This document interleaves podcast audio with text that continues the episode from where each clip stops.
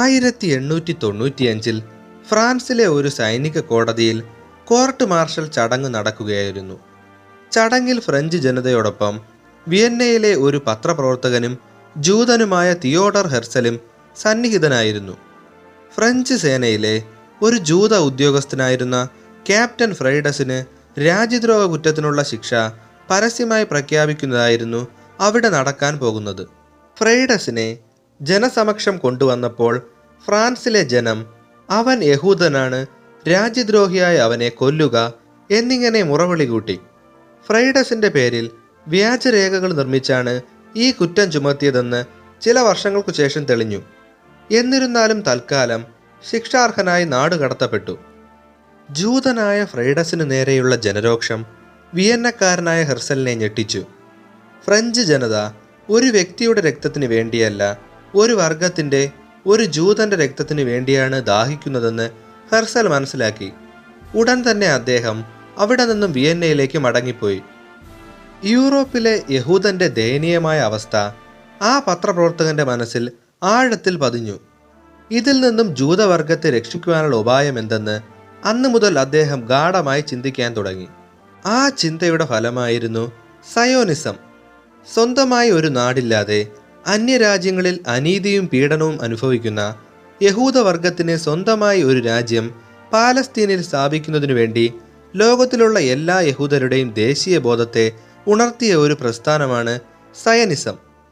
സയനിസത്തിൻ്റെ സംഹാടനം, ഉദ്ദേശലക്ഷ്യം, പ്രവർത്തന മണ്ഡലം മുതലായവയെ സംബന്ധിച്ച യഹൂദ രാഷ്ട്രം എന്ന പേരിൽ നൂറ് പേജുകളോളം വരുന്ന ഒരു പ്രബന്ധം ഹെർസൽ തയ്യാറാക്കി. ജൂതൻ വിചാരിച്ചാൽ അവന് സ്വന്തമായി ഒരു രാഷ്ട്രമുണ്ടാകും എന്നാരംഭിക്കുന്ന ഈ പ്രബന്ധം എല്ലാ ജൂത സംഘടനകൾക്കും യഹൂദ നേതാക്കന്മാർക്കും ബുദ്ധിജീവികൾക്കും ഹെർസൽ അയച്ചു കൊടുത്തു. രണ്ട് വർഷത്തിനു ശേഷം ആയിരത്തി എണ്ണൂറ്റി തൊണ്ണൂറ്റിയേഴിൽ ഹെർസൽ സ്വിറ്റ്സർലൻഡിൽ അഖില ലോക സയോണിസ്റ്റ് സമ്മേളനം വിളിച്ചുകൂട്ടി. സയോണിസം എന്ന പ്രസ്ഥാനത്തിൻ്റെ ഔപചാരികമായ ആരംഭമായിരുന്നു അത്. യഹൂദൻ്റെ പഴയകാല ചരിത്രത്തെ അനുസ്മരിക്കുവാൻ യെരുശലേമിൻ്റെ പര്യായ പദമായ സിയോൻ എന്ന പേരാണ് ഈ പ്രസ്ഥാനത്തിന് നൽകിയിരുന്നത്. ഈ സമ്മേളനത്തിൽ ലോകത്തിൻ്റെ വിവിധ ഭാഗങ്ങളിൽ നിന്നുള്ള പ്രതിനിധികൾ സംബന്ധിച്ചിരുന്നു. പ്രസ്ഥാനത്തെ നയിക്കുന്നതിനു വേണ്ടി ഒരു അന്തർദേശീയ പ്രവർത്തക സമിതി രൂപീകരിക്കുകയുണ്ടായി. മാത്രമല്ല, സമ്മേളനത്തിൽ വെളുപ്പും നീലയും കലർന്ന പതാകയെ ഇസ്രായേലിൻ്റെ ദേശീയ പതാകയായും പ്രത്യാശ എന്ന എബ്രായ ഗാനത്തെ ദേശീയ ഗാനവുമായി പ്രഖ്യാപിച്ചു. പാലസ്തീനിൽ ജൂത പുനരധിവാസത്തിനു വേണ്ടി ഒരു യഹൂദ ദേശീയ ഫണ്ട് തുടങ്ങുക, യഹൂദർക്ക് സ്ഥലം വാങ്ങാനായി ഒരു ലാൻഡ് ബാങ്ക് തുടങ്ങുക എന്നിവയായിരുന്നു സിയോണിസത്തിൻ്റെ പ്രധാന ലക്ഷ്യങ്ങൾ. നിയമാനുസൃതമായും അല്ലാതെയും യൂറോപ്പിൽ നിന്നും ലോകത്തിൻ്റെ നാനാഭാഗങ്ങളിൽ നിന്നും വൻതോതിൽ ജൂത കുടുംബങ്ങളെ പാലസ്തീനിൽ എത്തിക്കാനും സയോണിസ്റ്റുകാർ പദ്ധതിയിട്ടു. ലോകത്ത് ഒരു വൻ ശക്തിയായി മാറാൻ പോകുന്ന ഒരു ജനതയുടെ, ഒരു രാഷ്ട്രത്തിൻ്റെ തുടക്കമായിരുന്നു അവിടെ സംഭവിച്ചത്. തുടർന്ന് പല നൂറ്റാണ്ടുകളായി അവഗണിക്കപ്പെട്ടു കിടക്കുന്ന പാലസ്തീനിലെ തരിശു ഭൂമികൾ അറബികളിൽ നിന്നും വില കൊടുത്തു വാങ്ങാനും വേണ്ടി വന്നാൽ ഒരു സംഘടനത്തിനു വേണ്ടി പടക്കോപ്പുകളും യുദ്ധോപകരണങ്ങളും ശേഖരിക്കുക, ശക്തമായ ഒരു സായുധസേനയെ വളർത്തിയെടുക്കുക തുടങ്ങിയ ലക്ഷ്യങ്ങളും ആദ്യകാല സയനിസ്റ്റുകാർ മുന്നോട്ട് വെച്ചു. ആയിരത്തി തൊള്ളായിരത്തി ആറിൽ പോളണ്ടിലെ ഒരു അഭിഭാഷകൻ്റെ മകനായിരുന്ന ഇരുപത്തിനാലുകാരനായ ഡേവിഡ് ഗ്രീൻ തൻ്റെ വിദ്യാഭ്യാസത്തിനു ശേഷം സയണിസത്തിൽ ആകൃഷ്ടനായി പാലസ്തീനിലെ ജാഫ തുറമുഖത്ത് കപ്പലിറങ്ങി.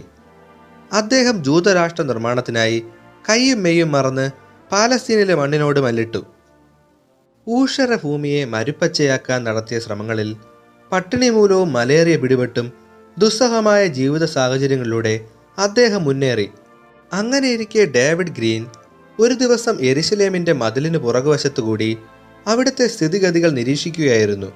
പരസ്പരം മനസ്സിലാക്കുവാൻ കഴിയാത്ത നാൽപ്പതിലധികം ഭാഷകൾ സംസാരിക്കുന്ന ഒരു ജൂത സമുദായത്തെയാണ് ഡേവിഡ് ഗ്രീൻ യെരുശലേമിനും അതിനു ചുറ്റുമുള്ള സ്ഥലങ്ങളിലും കണ്ടത്.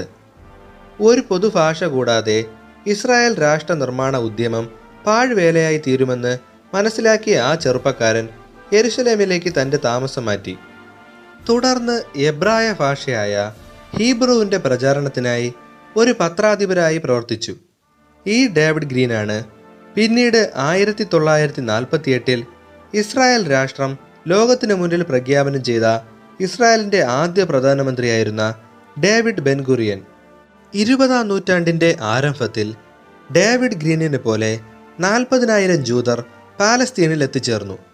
ആ കാലഘട്ടത്തിൽ റഷ്യയിലും പോളണ്ടിലും യഹൂദ പീഡനം വർദ്ധിച്ചിരുന്നു. തുടർന്ന് സയോണിസത്തിൻ്റെ പ്രവർത്തകർ ആയിരക്കണക്കിന് ജൂതരെ ഇവിടങ്ങളിൽ നിന്നും പാലസ്തീനിലേക്ക് മടക്കിക്കൊണ്ടുവന്നു. ഒട്ടോമൻ തുർക്കി സാമ്രാജ്യത്തിൽ ഏറ്റവും അവഗണിക്കപ്പെട്ട സ്ഥലമായിരുന്നു പാലസ്തീൻ. ഈ സമയം തുർക്കി സാമ്രാജ്യത്തിൻ്റെ ശക്തി ക്ഷയിച്ചുകൊണ്ടിരുന്നതിനാൽ പാലസ്തീനിലെ സ്ഥിതിഗതികളിൽ അവർ വേണ്ടത്ര ശ്രദ്ധ പതിപ്പിച്ചിരുന്നില്ല. അന്യരാജ്യങ്ങളിൽ നിന്നും വന്നുകൊണ്ടിരുന്ന യഹൂദർ ജാഫ തുറമുഖത്തെ തുർക്കിയുടെ ഉദ്യോഗസ്ഥർക്ക് കൈക്കൂലി നൽകി പാലസ്തീനിൽ പ്രവേശിച്ചു. തുടർന്ന് അവർ കോളനികളും കൃഷി സങ്കേതങ്ങളും സ്ഥാപിക്കാൻ തുടങ്ങി. ഒരു ജൂതരാഷ്ട്രത്തിൻ്റെ നിർമ്മാണത്തിനായി മുന്നിട്ട് വന്നിരുന്ന വിദേശികൾ സാമൂഹികമായി ഉയർന്ന നിലവാരം പുലർത്തിയിരുന്നു. ഇവരിൽ ഭൂരിപക്ഷവും ഉന്നത വിദ്യാഭ്യാസം ലഭിച്ചവരും സാങ്കേതിക ജ്ഞാനമുള്ള സമ്പന്നരുമായിരുന്നു. ഇവർ സാധാരണ കർഷകർക്കൊപ്പം ചാലുകൾ നിർമ്മിക്കാനും ചതുപ്പ് ഭൂമിയിലെ വെള്ളം വറ്റിക്കുവാനും തരിശു ഭൂമിയെ വിളഭൂമിയാക്കാനും രംഗത്തിറങ്ങി. ആയിരത്തി തൊള്ളായിരത്തി എട്ടിൽ പാലസ്തീനിൽ കുടിയേറി പാർക്കുന്ന ജൂതരുടെ പുനരധിവാസത്തിനും സ്ഥലം വാങ്ങുന്നതിനും കൃഷിക്ക് സഹായങ്ങൾ നൽകാനുമായി പാലസ്തീൻ യഹൂദ ഏജൻസി എന്ന പേരിൽ ഒരു സംഘടന രൂപീകൃതമായി. സയോണിസ്റ്റുകളുടെ പാലസ്തീനിലെ ഒരു ബ്രാഞ്ചായി ഇത് പ്രവർത്തനം തുടങ്ങി. ആയിരത്തി തൊള്ളായിരത്തി എട്ട് മുതലുള്ള എല്ലാ ജൂത കുടിയേറ്റത്തിനും ചുക്കാൻ പിടിച്ചത് ഈ ഏജൻസിയാണ്. ആയിരത്തി തൊള്ളായിരത്തി പതിനൊന്നോടുകൂടി ജൂത ജനസംഖ്യ ആറ് ശതമാനമായി ഉയർന്നു. ആയിരത്തി തൊള്ളായിരത്തി പതിനാലിൽ ഒന്നാം ലോക മഹായുദ്ധം പൊട്ടിപ്പുറപ്പെടുകയുണ്ടായി. ഏതാണ്ട് ഇതേ സമയം ആയിരത്തി തൊള്ളായിരത്തി പതിനേഴിൽ സയണിസത്തിൻ്റെ വളർച്ചയ്ക്ക് സഹായകരമായ രീതിയിൽ ബ്രിട്ടീഷ് വിദേശകാര്യമന്ത്രിയായിരുന്ന ആർതർ ബാൽഫോർ ഒരു നയപ്രഖ്യാപനം നടത്തുകയുണ്ടായി. ബാൽഫോർ പ്രഖ്യാപനം എന്ന പേരിലാണ് ഈ പ്രഖ്യാപനം പിൽക്കാലത്ത് അറിയപ്പെട്ടത്. ഇതിൻ്റെ ഉള്ളടക്കം ഇങ്ങനെയാണ്: യഹൂദ ജനത്തിന് പാലസ്തീനിൽ സ്ഥിരമായി ഒരു രാഷ്ട്രം സ്ഥാപിക്കുന്നതിനെ ബ്രിട്ടീഷ് ഗവൺമെൻറ് അനുകൂലത്തോടെയാണ് വീക്ഷിക്കുന്നത്. പാലസ്തീനിൽ സ്ഥിരമായി താമസിച്ചു പോരുന്ന മറ്റ് മതസ്ഥരുടെ പൗരാവകാശത്തിനും മതസ്വാതന്ത്ര്യത്തിനും ഹാനി വരാത്ത വ്യവസ്ഥയിൽ ഈ ലക്ഷ്യം സ്വായത്തമാക്കാൻ ബ്രിട്ടീഷ് ഗവൺമെൻറ് ശ്രമിക്കുന്നതായിരിക്കും. സയണിസത്തോടുള്ള ബ്രിട്ടീഷുകാരുടെ അനുകൂല നിലപാട് പ്രകടിപ്പിക്കാനും ഒന്നാം ലോക മഹായുദ്ധത്തിൽ ബ്രിട്ടന് പാലസ്തീനിലെയും യൂറോപ്പിലെയും ജൂതന്മാരുടെ സഹായം നേടാനും വേണ്ടിയായിരുന്നു ഈ പ്രഖ്യാപനം. ഒന്നാം ലോക മഹായുദ്ധത്തിൽ ബ്രിട്ടന് ആർട്ടിലറി ഷെല്ലിൻ്റെ ക്ഷാമം നേരിട്ടപ്പോൾ ബാക്ടീരിയം ഫെർമെൻറ്റേഷൻ വഴി ഷെൽ നിർമ്മാണത്തിലുള്ള അസറ്റോൺ എന്ന രാസവസ്തു വൻതോതിൽ നിർമ്മിക്കാൻ സഹായം നൽകിയത് ചെയിം വെയ്സ്തസ് മാൻ എന്ന ശാസ്ത്രജ്ഞനാണ്. പ്രതിസന്ധി ഘട്ടത്തിൽ ജൂതശാസ്ത്രജ്ഞനായ വെയ്സ്തസ് മാൻ ബ്രിട്ടനെ സഹായിച്ചതിനുള്ള പ്രതിഫലം കൂടിയായിരുന്നു ബാൽഫോർ പ്രഖ്യാപനം.